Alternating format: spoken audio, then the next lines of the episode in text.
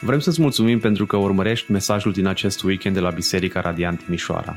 Ne rugăm ca să fii încurajat și provocat de Cuvântul lui Dumnezeu. Poți afla mai multe despre noi pe www.bisericaradiant.ro Bună dimineața, vă spun și eu. Mă bucur să, să fim împreună în jurul Cuvântului lui Dumnezeu și aș vrea să ne ațintim privirile în Evanghelia după Marcu. Suntem într-o serie expozitivă de mesaje. Am început cu capitolul 1 și am ajuns în capitolul 10 și astăzi să ne uităm de la versetul 17 până la versetul 30, 30, um, 31. Dragii mei, um, cea mai mare amenințare la adresa creștinismului de astăzi este creștinismul fals. Uh, cea mai mare amenințare la adresa Evangheliei lui Hristos este uh, Evanghelia falsă. Și motivul pentru care o Evanghelie falsă e o amenințare este că ne spune câteva lucruri pe care vrem să le credem despre noi înșine, despre persoana noastră. Iar o Evanghelie falsă îți va spune întotdeauna că ești mai sfânt, că ești mai drept, Uh, decât ești de fapt. O evanghelie falsă îți va spune întotdeauna că ai mai multă putere prin uh, abilitățile tale, prin ceea ce ești tu, prin ceea ce faci tu. Abilitatea de a fi pe placul lui Dumnezeu decât ai de fapt.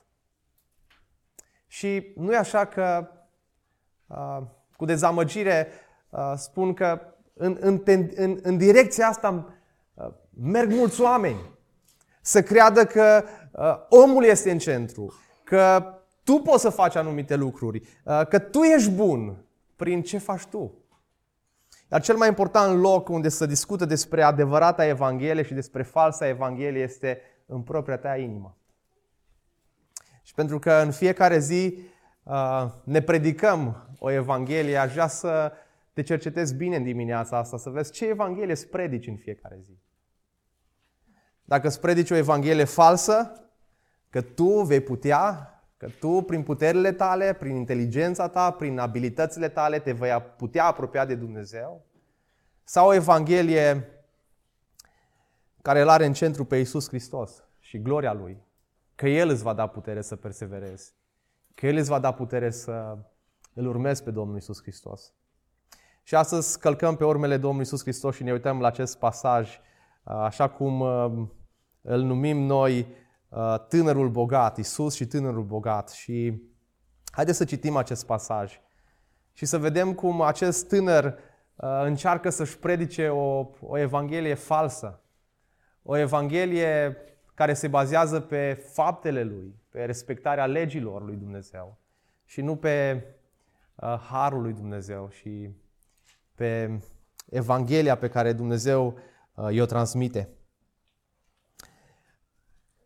Marcu, capitolul 10, citim de la versetul 17 până la versetul 31.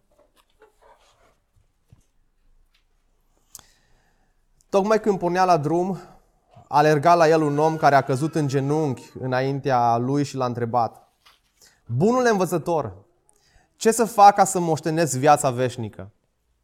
Iisus i-a zis, de ce mă numești bun?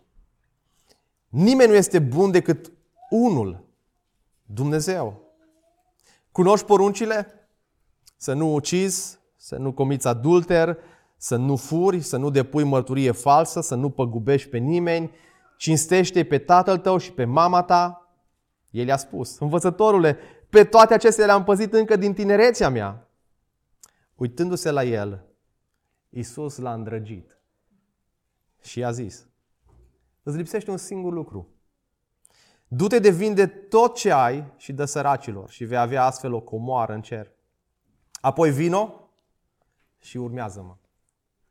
Mâhnit de aceste cuvinte, a plecat întristat, pentru că avea multe averi. Iisus a privit în jur și le-a zis ucenicilor săi, cât de greu va fi pentru cei bogați să intre în împărăția lui Dumnezeu. Ucenicii au rămas uimiți de cuvintele lui. Iisus le-a zis iarăși, Copii, cât de greu este pentru cei ce se încred în bogății să intre în împărăția lui Dumnezeu. Este mai ușor să treacă o cămilă prin gaura acului decât să intre cel bogat în împărăția lui Dumnezeu. Ei au rămas și mai uimiți și au zis unii către alții. Atunci, cine poate fi mântuit? Uitându-se la el, la ei, Isus a zis, este imposibil pentru oameni, dar nu și pentru Dumnezeu. Căci pentru Dumnezeu toate lucrurile sunt posibile. Petru a început să-i zică, iată, noi am lăsat totul și te-am urmat.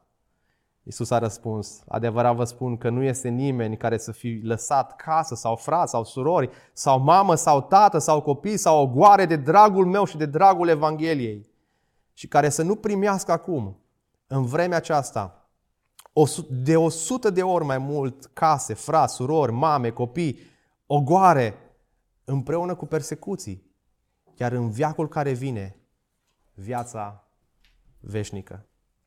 Dar mulți dintre cei din tâi vor fi cei de din urmă, iar cei din urmă vor fi cei din tâi. Amin. Doamne, îți mulțumim pentru acest cuvânt care este al Tău, care este viu și adevărat. Și ne rugăm, Doamne, ca în dimineața asta să, să predicăm o singură Evanghelie adevărată, care vine prin puterea Ta și prin harul Tău. Evanghelia care poate să mântuiască orice păcătos și care poate salvează, să salveze pe um, oricine care vine cu, cu credință, cu pocăință la Tine. Și, Doamne, fă ca în dimineața aceasta Evanghelia Ta să fie înălțată, Evanghelia Ta să strălucească și de această Evanghelie, Doamne, să ne îndrăgostim, să ne o predicăm în fiecare zi. Că putem, Doamne, să fim mântuiți doar prin harul Tău, doar prin credință care vin de la Tine. Și te rugăm, Doamne, să te descoperi, să te revelezi acelor oameni care au nevoie de, de mântuire, acelor oameni pe care Tu i-ai ales uh, pentru planul Tău măreț de mântuire. Și te rugăm, Doamne, să ne faci mesageri ai Tăi în acest oraș, să proclamăm Evanghelia aceasta până la marginile pământului. Amin. În capitolul 10 apare o temă de bază, împărăția lui Dumnezeu și uh, Domnul Iisus Hristos vorbește despre această împărăție. Uh, în mod special când vorbește despre copii. Uh, adevărat vă spun, oricine nu primește un nu, nu primește ca un copilaș împărăția lui Dumnezeu, nici de cum nu va intra în ea. Apoi ia pe copii în brațe și îi binecuvântează. Uh, ucenicii și-au dezvăluit împietrirea inimii față de, de acești copilași. Și erau deranjați că fac gălăgie, că îl deranjează pe Domnul Isus Hristos. Asta am văzut duminica trecută. Dar Domnul Isus Hristos le spune, uh, lăsați copilașii să vină la mine. Lăsați copilașii să vină la mine, nu-i opriți pentru că împărăția lui Dumnezeu este a celor ca ei. Pe acest fundal, pe acest uh, context, se desfășoară și scena următoare, când Isus Hristos stă de vorbă cu acest om bogat. Uh, după interacțiunea lui Isus cu acest uh, tânăr bogat, discipolii, ucenicii Domnului Isus Hristos, efectiv au fost derutați. Au fost uimiți. De două ori vedem în textul acesta uimirea ucenicilor, în versetul 24 și versetul 26. Motivul este că ei uitaseră atât de, de, de repede lecția pe care Domnul Iisus Hristos le-a predat-o despre împărăția Lui. Că în împărăția Lui poți să intri doar dacă te lași în mâinile Tatălui. Doar dacă te încrezi în El ca un copil care se încrede în Tatăl Său. Însă ei erau bogați, blocați de valorile lumii, lor religioase, de valorile pe care le aveau ei. Uh, și valori care erau, era caracterizată de o generație păcătoasă, adulteră, lipsită de credință. Însă, într-o lume moartă spirituală, Iisus vine cu, cu puterea Lui și schimbă vieți. Și astăzi o să uh, ne uităm la acest Dumnezeu care poate să facă toate lucrurile posibile. Și în mod special să mântuiască. Și tocmai din versetul 27 este subiectul acestui, acestui mesaj în dimineața aceasta. Toate lucrurile sunt posibile. Uitându-se la, la ei, Iisus uh, a zis, este imposibil pentru oameni, dar nu și pentru Dumnezeu. Că și pentru Dumnezeu toate lucrurile sunt posibile. Și ideea centrală a acestui mesaj uh, sună în felul următor. Oamenii care se consideră buni uh, sunt mântuiți renunțând la încrederea în propria lor bunătate, întorcându-se de la păcatul lor și încrezându-se numai în Dumnezeu pentru a-i salva. Oamenii buni, oamenii care se consideră buni, sunt mântuiți renunțând la încrederea în propria lor bunătate, întorcându-se de la păcatul lor și încrezându-se numai în Dumnezeu pentru mântuire, pentru salvare. Și acest eveniment a avut loc probabil în timp ce Isus era pe punctul de a pleca din casă, undeva în Pereia. Uitați-vă în capitolul 10, uh, versetul 10, în casă, ucenicii l-au întrebat iarăși cu privire la aceasta. Era vorba despre divorț. În casă se pare că au venit și oamenii cu copiii sau undeva în, în jurul casei. Uh, și tocmai când, uh, când pornea la drum, când vroia să iasă din casă, a venit la el un om. Versul 17 spune că a alergat la el un om. Celelalte evanghelii sinoptice redau detalii cu privire la acest om. Uh, Matei, capitolul 19 cu 20, în pasajul paralel, spune că era tânăr. Era uh, tânăr. Versetul 20, Matei 19 cu 20, spune uh, tânărul, tânărul i-a spus. Uh, Luca 18 cu 18 ne spune că era un conducător, era un fruntaș al sinagogii.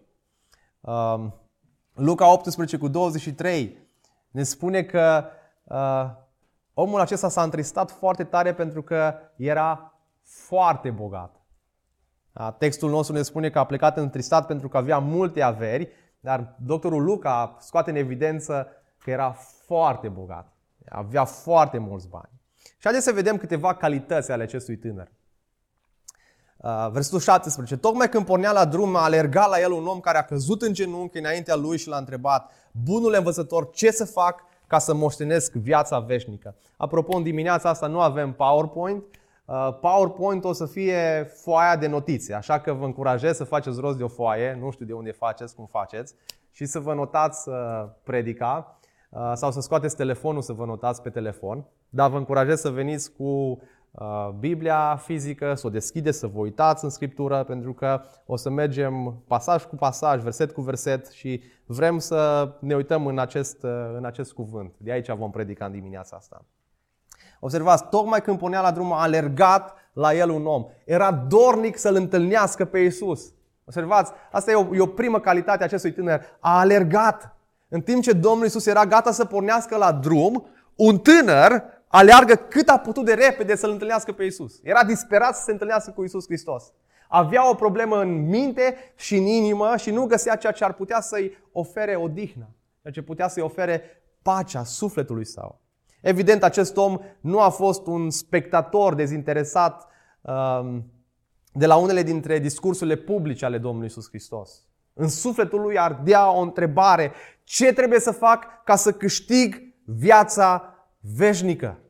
Bunul învățător, ce să fac ca să moștenesc viața veșnică?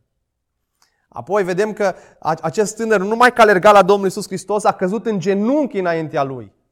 Pe lângă că a alergat, a îngenunchiat în fața lui Isus. A fost plin de reverență față de Isus. Un om pios se închină înaintea lui Isus. Și o, o imagine a nevoii disperate, a unei inimi disperate după Isus Hristos. Totul arată bine până în acest moment, se pare că omul uh, este omul potrivit care face ceea ce trebuie să facă, uh, pune întrebarea care trebuie pusă, până când citesc pasajul și ajunge spre final. Mai apoi arată discernământ și reverență. Observați cum îi spune bunul învățător. Îl, îl recunoaște ca un bun învățător ca un predicator renumit. El a văzut în Isus ceea ce mulți n-au reușit să vadă. A venit la sursa bună. Învățătorule. Această formulă prin care tânărul îi se adresează lui Isus uh, nu recunoaște în mod necesar divinitatea lui. Um, el vrea să spună doar că Hristos este bun, Hristos este un învățător de la Dumnezeu, care în aparență are viața eternă și ar putea să-i spună cum să câștige viața veșnică. Era religios omul ăsta. Uitați-vă, uh, versetul 17 ne spune că era gata să facă orice pentru mântuirea sufletului. El nu vine pentru vindecarea unei boli, nici pentru un uh, exorcism. El vine dintr-un alt motiv. Are o întrebare. Bunule învățător, ce să fac ca să moștenesc viața veșnică? Și la astfel de întrebări, unii vin imediat cu soluția salvatoare. Păi frate, dacă vrei să fii mântuit, roagă-te mai mult, studiază Biblia mai mult, uh, fă mai multă misiune, fii mai darnic. Și după ce fac toate aceste lucruri, din nou n-au siguranța mântuirii. N-au certitudinea, n-au pacea inimii, uh, n-au pacea uh, sufletului. De ce se întâmplă acest lucru? Ce părere aveți? Este corectă întrebarea pusă de acest tânăr? Întrebarea este greșită din temelii. Pentru a dobândi mântuirea, nu trebuie să faci nimic. Acest tânăr avea o viziune incorrectă despre Isus, avea o viziune incorrectă asupra păcatului și ceea ce vom vedea în continuare este că avea o viziune incorrectă asupra mântuirii. Despre cum se dobândește mântuirea. Avea o evanghelie falsă, am putea spune. Există câteva lucruri greșite în această afirmație. În primul rând, cu toții trebuie să ne dăm seama că nu există nimic în propria noastră putere ca să putem face uh, ceva pentru a fi îndreptățiți înaintea lui Dumnezeu. Pentru a fi uh, justificați înaintea lui Dumnezeu. Noi nu avem puterea asupra păcatului sau asupra morții. Doar El are puterea. Și El a făcut deja ceea ce trebuia făcut cu privire la păcatul nostru când și-a jertfit viața pe cruce. Plătind datoria pe care o aveam cu privire la păcatul nostru când, când și-a dat viața pe cruce. Luând păcatul nostru asupra Lui. Singurul lucru pe care îl putem face este să, să ne punem viețile la picioarele Lui, să acceptăm acest dar al iertării. Tânărul a crezut că ar putea face ceva, dar mântuirea se referă la ceea ce a făcut Isus Hristos pentru noi și pentru acest tânăr.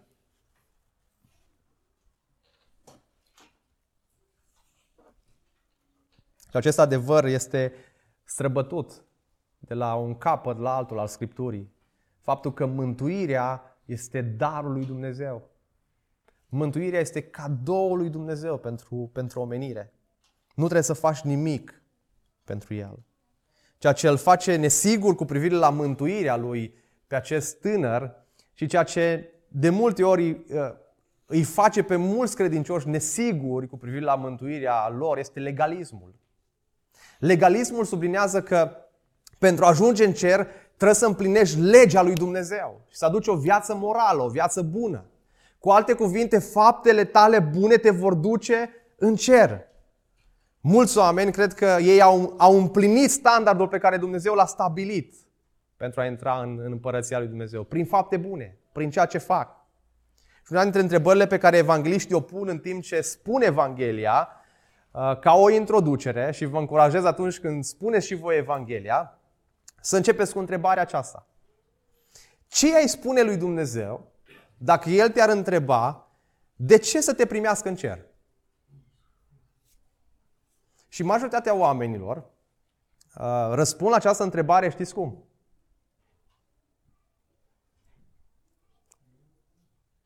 Cum? Eu sunt bun. Am trăit o viață morală. N-am dat în cap la nimeni. Am dat din dărnicia mea la biserică. Am slujit în biserică. Uh, chiar sunt un om bun merit să ajungă în împărăția lui Dumnezeu. Și 80% din uh, oameni, s-a făcut un sondaj într-un oraș, au răspuns în felul ăsta.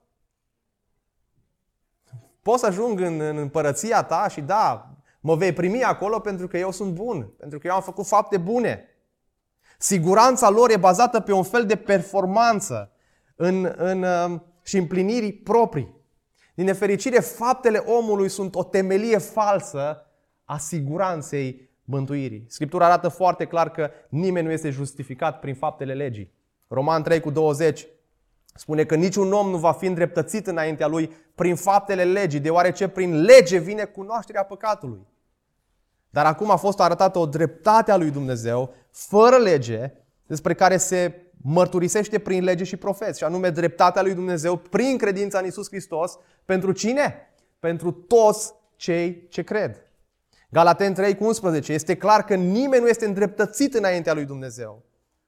Nimeni nu este iertat, cu alte cuvinte, înaintea lui Dumnezeu prin lege, prin fapte bune. Pentru că cel drept, cel neprihănit, prin credință va trăi. Înainte ca Isus să răspundă aceste întrebări, am spune că Domnul Iisus Hristos nu știe să facă evangelizare. Că ar trebui să vină și El cu noi în grupul mic, să, să studieze și El cu noi cum, cum să spune Evanghelia. Observați, în loc să, uh, să-i spună, după ce tânărul acesta pune bun învățător, ce să fac ca să moștenezi viața veșnică, să-i spună, uite ce trebuie să faci ca să moștenești viața veșnică. Îl duce prin, prin alte întrebări.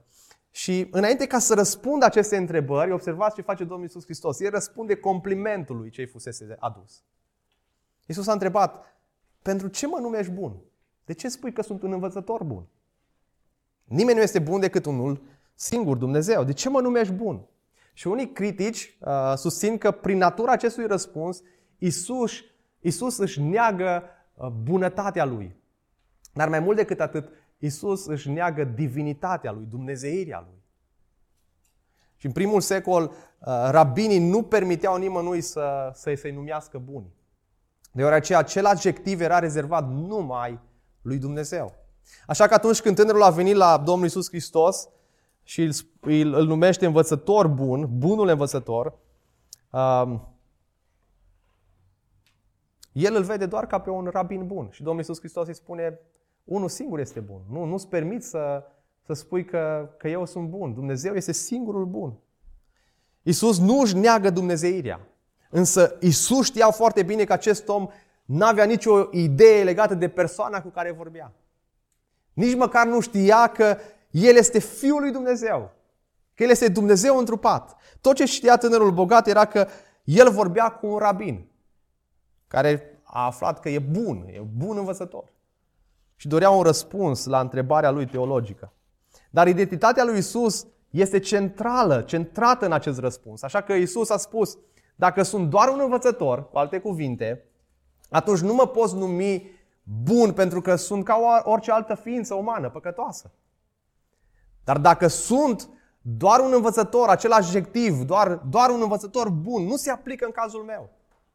Și dacă mi se aplică, atunci sunt mult mai mult decât atât decât un învățător bun. Sunt însuși Fiul lui Dumnezeu.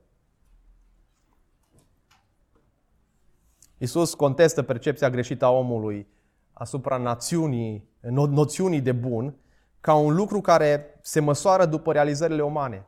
Și Domnul Iisus Hristos îi spune, nimeni nu este bun. Nimeni nu este bun. Și ar trebui să, să, să înțelegem fiecare dintre noi, mai ales când vedem în jurul nostru oameni necredincioși făcând tot felul de fapte bune. Un mare teolog uh, denumea aceste fapte bune ale oamenilor virtutea civică. Oameni care fac lucruri bune în societate. Și ai putea să spui, uite, ăștia sunt oameni buni. Ei donează bani pentru cauze nobile. Îi ajută pe săraci. Uh, uneori se sacrifică pentru alții. Ei fac toate aceste lucruri minunate, dar le fac la un nivel orizontal adică față de alți oameni, dar niciuna dintre aceste fapte nu este motivată de o inimă curată și plină de dragoste pentru Dumnezeu. Ei nu o fac pentru că îl iubesc pe Dumnezeu, ci o fac ca să simtă bine. Satana, dragii mei, ne-a orbit ochii asupra păcatului nostru. Și toți ne comparăm cu cei care sunt mai răi decât noi nu cu cei care sunt mai buni decât noi. Și ne uităm la unii oameni și spunem, a, slavă Domnului că eu sunt bun. Putem privi la performanțele altuia și să credem că dacă ne păzim de curvie, de crimă, de fur sau alte astfel de păcate grosolane, atunci suntem într-o situație bună. Suntem oameni buni. Întrucât putem găsi întotdeauna oameni mai păcătoși decât noi. Și ar fi foarte ușor să ajungem la concluzia că situația noastră este roz, că este bună, că da, suntem oameni buni. Cum adică spune Hristos că nimeni nu este bun? Standardul biblic al bunătății, știți care este? Este neprihănirea lui Dumnezeu. Este sfințenia lui Dumnezeu. Iar adevărul este că niciunul dintre noi nu este bun atunci când definim bunătatea ca fiind sfințenia lui Dumnezeu. Ăsta este standardul lui Dumnezeu pentru oricine se consideră bun. Te consideri bun în dimineața asta? Standardul este sfințenia lui Dumnezeu. Standardul este bunătatea lui Dumnezeu. Atunci când Dumnezeu privește la fapta unui om, El pune această întrebare care trebuie să ne o punem fiecare. Izvorăște această faptă dintr-o inimă care îl iubește pe deplin pe Iisus Hristos? Amintiți-vă poruncile Domnului Iisus Hristos. Toate se rezumă la două. Să-L iubești pe Domnul Dumnezeul tău toată inima ta, cu toată puterea ta, tot sufletul tău, cu tot cugetul tău și pe aproapele tău ca pe tine însuți.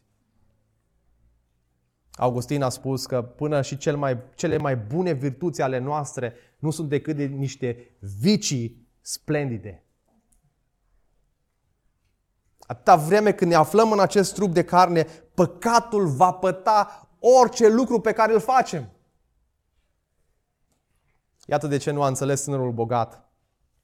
El credea că împlinește acel standard al bunătății. Roman 3 cu 10, nu există niciun om drept. Niciunul măcar. Nu există niciunul care să aibă pricepere. Nu există niciunul care să-L caute pe Dumnezeu. Toți s-au rătăcit, cu toți au devenit buni de nimic. Nu mai există niciunul care să facă binele, niciunul măcar. Niciunul care să facă binele. Roman 3 cu 23, căci toți au păcătuit și sunt lipsiți de slava lui Dumnezeu. Dragii mei, suntem păcătoși. Fiecare dintre noi suntem păcătoși, avem nevoie de mila și de harul lui Dumnezeu. Aceasta este singura noastră speranță. Nu avem o altă speranță decât mila și harul lui Dumnezeu. Dar acest om nu a înțeles asta. Așa că Isus îl ajută să ajungă acolo. Să ajungă acolo că uh, la acest adevăr, la adevărata Evanghelie, care are nevoie de harul lui. Mântuirea prin bunătatea umană este imposibilă, deoarece nu se compară niciodată cu bunătatea lui Dumnezeu. Dar Isus l-a făcut să se oprească în gândirea lui și i-a amintit de lege. Isus a făcut lucrul acesta pentru a-l face pe acest om să înțeleagă cum arată bunătatea lui Dumnezeu în comparație cu bunătatea lui. Și îl întreabă, cunoști poruncile? Să nu ucizi?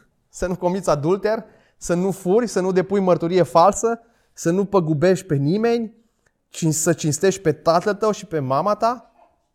Iisus citează ci, uh, cinci porunci din așa numita a doua tablă a decalogului, care se uh, uh, concentrează pe datoria noastră față de semeni, de oameni din jur.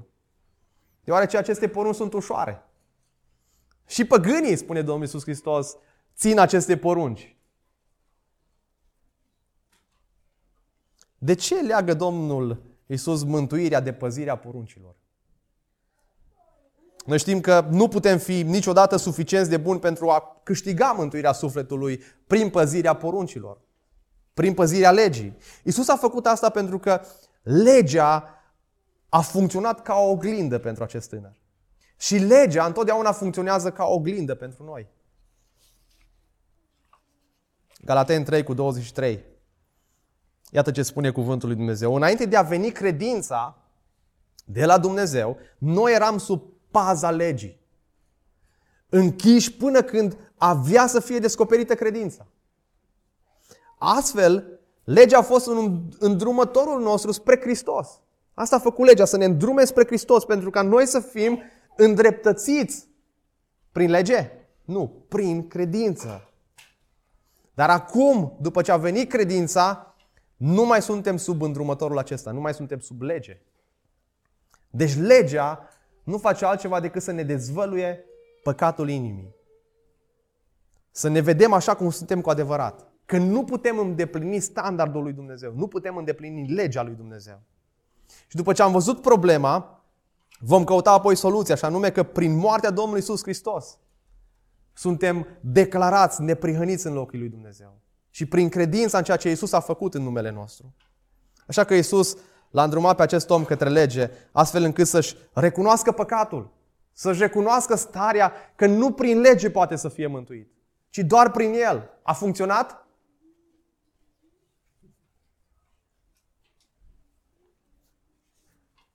N-a funcționat. Pentru că omul a crezut că este suficient de bun. Care este răspunsul acestui om? Păi învățătorule, versul 20. Păi toate acestea le-am păzit încă din tinerețea mea. Toate le-am, toate, Doamne. De la vârsta de 12 ani, atunci când un copil uh, din, din Iudeea își, își, își lua această responsabilitate de a respecta legea lui Dumnezeu, el de atunci a luat această responsabilitate că va respecta legea lui Dumnezeu. Probabil s-ar fi așteptat ca Iisus să-i pretinde să facă ceva meritoriu care să compenseze orice ar mai fi lipsit. Mai spunem, Doamne, că fac, să bifez și asta. Sunt gata să fac. Toate aceste lucruri le-am păzit. Răspunsul său a fost fără îndoială sincer, în același timp superficial. Era doar uh, uh, niște termeni ai acțiunilor exterioare, dar nu și uh, a, a noțiunilor interioare, a inimii lui. Despre care Domnul Iisus predică în predica de pe munte. Ați auzit ce s-a zis? Să nu comiți adulter, dar eu vă spun că oricine se uită la o femeie ca să poftească, a și comis deja adulter cu ea în inima lui. Asta spune legea, dar eu, iată ce vă spun. Ar trebui să fim uimiți când acest tânăr arogant, suficient, religios, se declară bun prin propriile puteri. Se declară mântuit prin ceea ce a făcut el și prin respectarea legii. Ar fi trebuit să fi citit psalmii. Psalmul lui David care spune, în păcat m-a zămislit mama mea. Ceea ce nu a știut acest om a fost faptul că problema lui nu a fost performanța în ținerea legii, ci problema lui a fost una de natură, una de inimă. În păcat m-a zămislit mama mea. Avem noi suficientă bunătate? Avem noi suficientă neprihănire pentru a satisface cereințele unui Dumnezeu Sfânt? Fiecare pagina Noului Testament ne spune adevărul și afirmă că toate faptele noastre bune sunt ca niște cârpe mânjite. Persoana care își pune nădejdea în neprienirea proprie pentru a fi mântuit are o, singură, are o siguranță falsă. Nu putem face suficiente fapte bune pentru a fi mântuiți. Suntem niște slujitori nevrednici. Asta spune Luca 17 cu, cu 10. După aparențele exterioare, acest om era bun. Acest om era mântuit și exact asta era problema lui. Se credea în bunătatea lui, se încredea în bunătatea lui și credea că mai poate face un alt bine pentru a moșteni viața veșnică. Așa că Iisus joacă după regula lui. Da? Mai poți să faci încă un bine pentru a moșteni viața veșnică? Mai poți să respecti ceva? Și Iisus uitându-se la el, observați, îmi place așa mult versetul 21. Iisus uitându-se la el, l-a îndrăgit. Dar cât de uimitor este harul lui. Cât de mare este iubirea lui. Și asta trebuie să, să sărbătorim în dimineața asta. Evanghelia lui.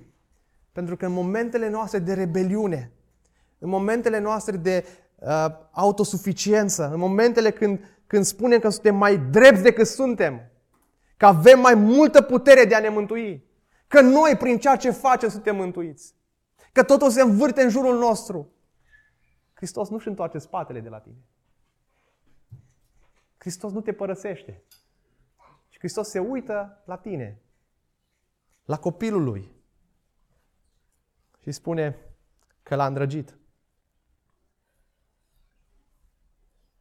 Și pe lângă că îi spune că, că l-a îndrăgit, îi spune și adevărul. Îți lipsește un singur lucru. Hristos îi face o radiografie a inimii și vede ce este în adâncul inimii lui. Du-te, vinde tot ce ai și dă la săraci și vei avea astfel o comoară în cer. Apoi vino și urmează-mă. Două lucruri a poruncit Domnul Iisus Hristos. Vinde tot ce ai și dă la săraci și vino și urmează-mă. Și pe măsură ce ne gândim la ceea ce spune aici Domnul Iisus Hristos, trebuie să înțelegem că El nu a stabilit o regulă universală. El nu spune că oricine dorește să fie mântuit trebuie să vândă tot, să trăiască ca un ascet, uh, să cerșească pe la uh, ușile apartamentelor, pe străzi, vinde tot ce ai și dă la săraci și vei fi mântuit. El nu spune că oricine dorește să fie mântuit trebuie să, să, să, să vândă tot. Uh, ci mai degrabă Iisus se adresează acestui om și vede idolul din inima lui. Idolul inimii lui era iubirea de bani. Și Iisus îl conduce pe acest tânăr la prima poruncă din Decalog. Știți care este prima poruncă din Decalog? Exod 20 cu 3. Să nu ai alți Dumnezei în afară de mine. Iisus știa că Dumnezeul lui era banul. Probabil a mers la sinagogă, poate că a mers la închinare la templu, dar toată săptămâna mintea lui era asupra banilor, asupra bogățiilor. Banii lui s-au clasat înaintea lui Dumnezeu. Iisus știa că inima acestui om este condusă de altceva decât de Dumnezeu. Isus știe că ceea ce îl ține pe acest om nu este o închinare la Creator, este o închinare la creație. Isus știe ceva ce ar trebui să ne amintim cu toții, că păcatul în esență este idolatru și idolatria. Romani 1 cu 25, ei au schimbat adevărul lui Dumnezeu într-o minciună și s-au închinat și au slujit creației în locul Creatorului, care este binecuvântat în veci amin. Pavel spune că avem tendința de a, de a schimba închinarea și slujirea Creatorului cu închinarea și slujirea creației. Și tindem să iubim lumea fizică mai mult decât îl iubim pe Iisus Hristos, pe Cel care a creat-o. Avem tendința de a, de a avea uh, inimi care sunt guvernate de ce putem vedea, de ce putem gusta, de ce putem experimenta, de ce putem atinge. Și păcatul asta înseamnă. Păcatul înseamnă să iubești ceva mai mult decât îl iubesc pe Dumnezeu. Păcatul nu este în primul rând despre ce fac, ci este mai întâi despre ceea ce îmi stăpânește inima. Și dimineața aceasta aș vrea să te întreb foarte serios. Ce îți stăpânește inima? Ce îți conduce inima?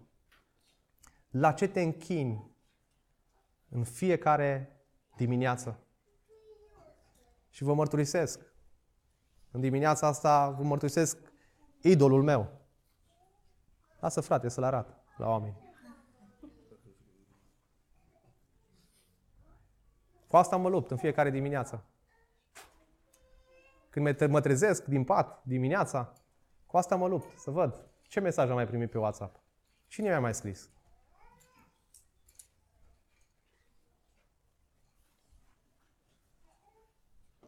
Păcatul în esența lui este închinarea falsă, închinarea idolatrică.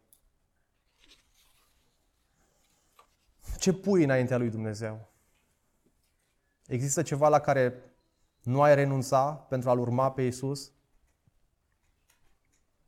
Ai renunțat la banii tăi? Ai renunțat la slujba ta? Ai renunțat la hobby-urile tale? Ai renunțat la viciile tale? La băutură? La pornografie? Există ceva în viața ta în care nu ai încredere în Domnul Isus Hristos, că El este singura ta bunătate, că este singura ta fericire și că El îți cere închinarea Închinarea din toată inima.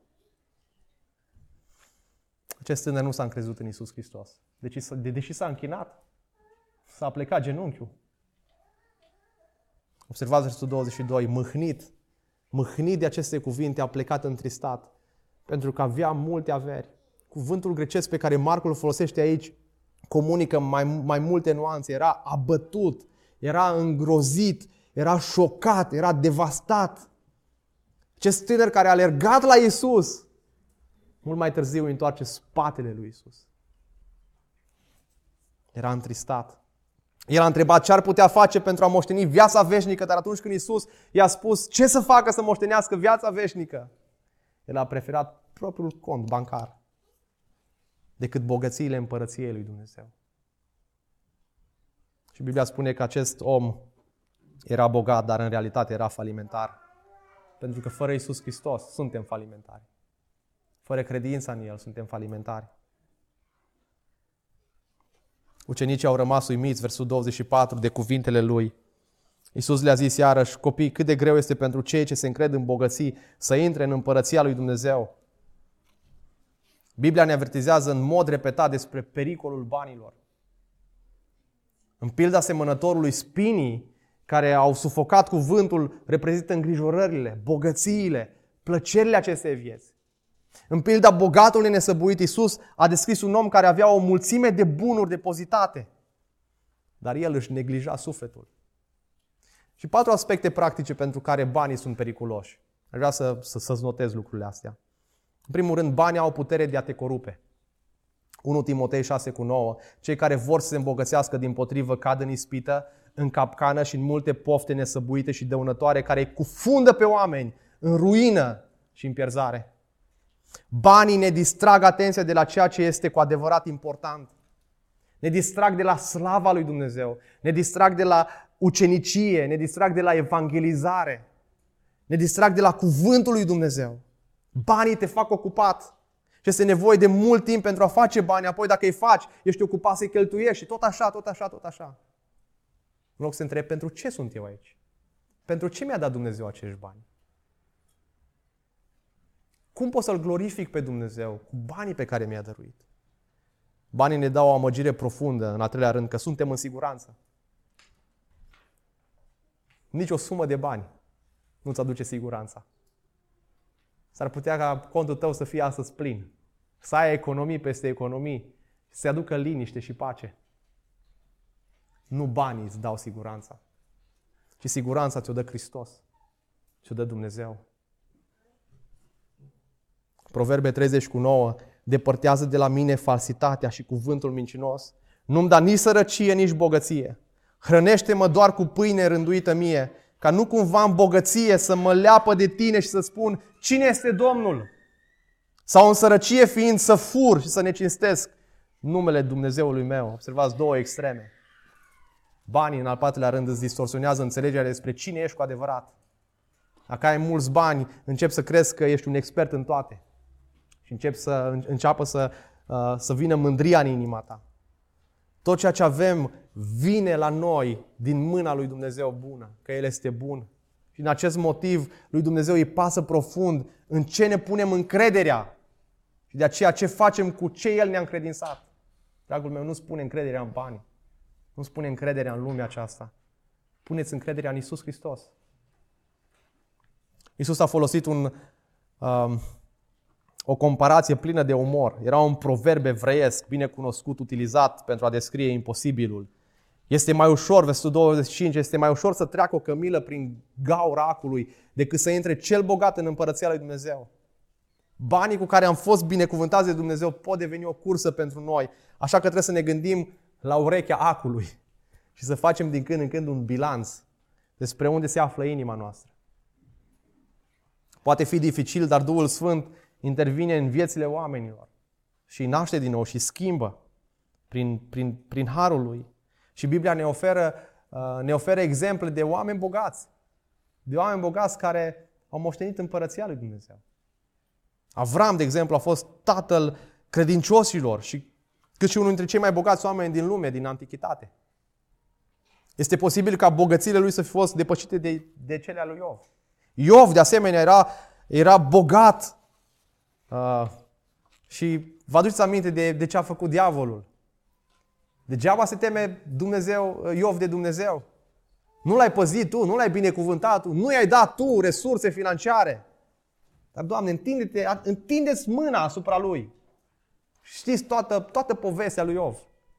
Dumnezeu l-a, l-a dat pe mâna satanei, i-a luat totul, casă, familie, copii, bani, tot. Și ce spune Iov? Iov 13 cu 15. Deși mă va ucide, mă voi încrede în El. Iov nu a avut încredere în averea lui, în bogăția lui și a avut încredere în răscumpărătorul lui care este viu.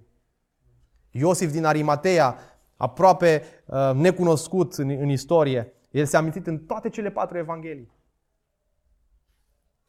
Și evangheliile sunt, se pun de acord că el era bogat. Era un ucenic pe ascuns. Și el este amintit în lume ca și creștinul care și-a dat averea lui ca să-L îngroape pe Domnul Isus Hristos, să-i pună un mormânt, să fie demn. Cu alte cuvinte, el este amintit nu pentru ceea ce a avut, ci pentru ce a făcut cu banii lui. I-a dat Domnul Isus Hristos. Prioritățile lui erau în ordine. Dragii mei, noi toți avem o anumită formă de bogăție și ne încredem în bogățiile noastre. Ceva care ne ține și ne împiedică să, să-L urmăm pe Domnul Isus Hristos. Bogăția noastră e păcatul inimii noastre, care nu ne lasă să-L urmăm pe El. Versul 26, ei au rămas și mai uimiți și au zis unii către alții, atunci cine poate fi mântuit? Cine poate să fie mântuit? Dacă nu prin faptele legii, dacă nu prin ceea ce facem noi. Dragul meu, nu vei ajunge niciodată să celebrezi vestea bună a Evangheliei decât dacă accepti mai întâi vestea ei proastă. Nu vei ajunge să te bucuri de Evanghelia adevărată dacă nu accepti vestea ei proastă. Și anume că există ceva în noi care uh, argumentează împotriva acestei vești proaste. Există păcatul și există ceva în noi care ne, ne vrea să credem că suntem excepția. Din punct de vedere uman, nimeni nu poate fi salvat. Și asta este cea mai proastă veste. Nu există nicio speranță pentru noi, dar niciuna. Nici unul dintre noi nu are vreo speranță, nici unul dintre noi nu are nimic pe care să-l, să-l, să-l putem duce înaintea lui Dumnezeu să spunem, Doamne, uite, datorită lucrului ăsta, primește-ne în împărăția Ta. Niciunul dintre noi nu poate păzi legea Lui. Niciunul dintre noi nu are o inimă curată de închinare. Niciunul dintre noi. Atunci cine poate să fie mântuit dacă niciunul dintre noi, toți suntem morți în păcatele noastre, pune Efesen 2. Cine poate fi mântuit? Uitându-se la ei, Iisus a zis, versul 27, este imposibil pentru oameni. Mântuirea este imposibilă pentru noi. Mântuirea nu este a noastră, nu noi am inventat-o. Mântuirea este a lui Dumnezeu. Dar nu și pentru Dumnezeu, că și pentru Dumnezeu toate lucrurile sunt posibile. Toate lucrurile sunt posibile. Și dacă ești aici și spui, pentru mine nu e posibil să fiu mântuit. Am trăit, am făcut, sunt creștin, m-am botezat sau uh, nu sunt, e pentru prima dată când sunt expus Evangheliei. Dacă ești aici și nu ai încredere în Isus Hristos, vreau să spun că și pentru tine, pentru cele mai mari păcate, pentru cele mai grele păcate, Hristos a murit. Hristos și-a dat viața ca să te salveze, să te răscumpere. Și a murit nu pentru un singur păcat, pentru toate păcatele. Din trecut, din prezent, din viitor. Ți-a acoperit toate păcatele prin sângele lui Iisus Hristos. Și prin credința în El, Hristos se uită la tine ca fiind curat, de săvârșit.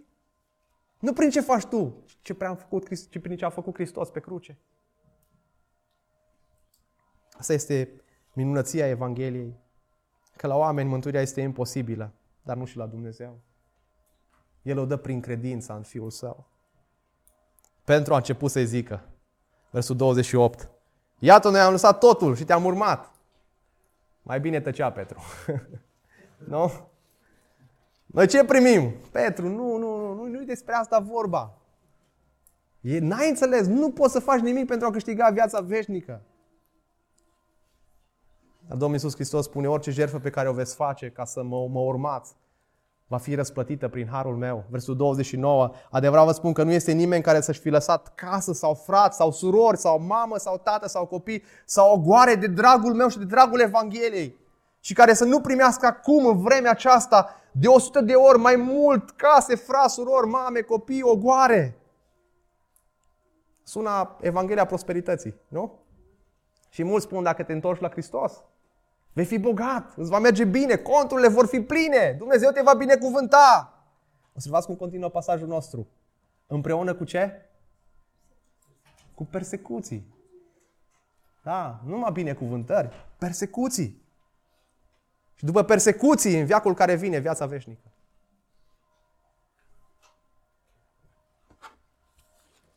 Dar mulți dintre cei din tâi vor fi ultimii. Vor fi ultimii cei care s-au încrezut în bunătatea Lui, în faptele lor. Iar cei din urmă vor fi primii, pentru că s-au încrezut în singurul adevărat Mântuitor, Domnul nostru Isus Hristos. Sunt cei care vin și mărturisesc că nu sunt nimic, că sunt păcătoși fără harul lui și că nu pot să fim mântuiți decât prin credința în Domnul Isus Hristos. Aș vrea să te întreb încă o dată, tu ce Evanghelie îți propovăduiești? Există o singură Evanghelie. Isus este speranța noastră. Isus este salvarea noastră. Și propovăduiește lucrul ăsta atunci când ești doborât, atunci când ești jos. Și Biblia spune că cel neprihănit cade de șapte ori, dar se ridică. Propovăduiește-ți Evanghelia chiar și atunci când uh, apar neînțelegeri între tine și soția ta. Propovăduiește-ți Evanghelia chiar și atunci când uh, treci printr-un examen. Propovăduiește-ți Evanghelia chiar și atunci când conturile tale nu sunt pline. Propovăduiește-ți Evanghelia chiar și când conturile sunt pline și spune, Doamne, vreau ca inima mea să fie lipită de Tine, nu de ce mi-ai dat. Ce Evanghelie îți propovăduiești atunci când convingerea vine în inima ta? Aș vrea să ne plecăm capetele în rugăciune în dimineața asta. Și aș vrea să te încurajez să, să rostești această rugăciune în inima ta. Să spui, Doamne, mulțumesc că în această lume a neputinței de pline ai venit cu harul tău, ai venit cu dragostea ta și ai trăit viața pe care eu n-am putut să o trăiesc prin faptele legii, prin faptele bune. Ai murit o moarte pe care n-aș fi meritat-o. Ai învins moartea așa cum noi n-am fi putut să o facem.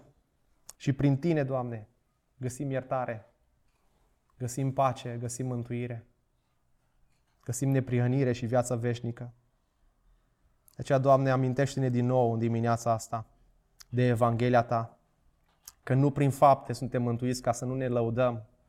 Mântuirea este a Ta, gloria este a Ta, ci prin harul Tău, prin credință care vin de la Tine. Doamne, îți mulțumim și suntem copleșiți de ceea ce faci Tu în viața noastră. Suntem copleșiți că ne-ai făcut copii ai Tăi și îți mulțumim că Tu ești singura noastră speranță atunci când suntem doborâți și atunci când suntem ridicați de Tine. De aceea ne încredem în Tine, în numele Domnului Isus Hristos. Amin.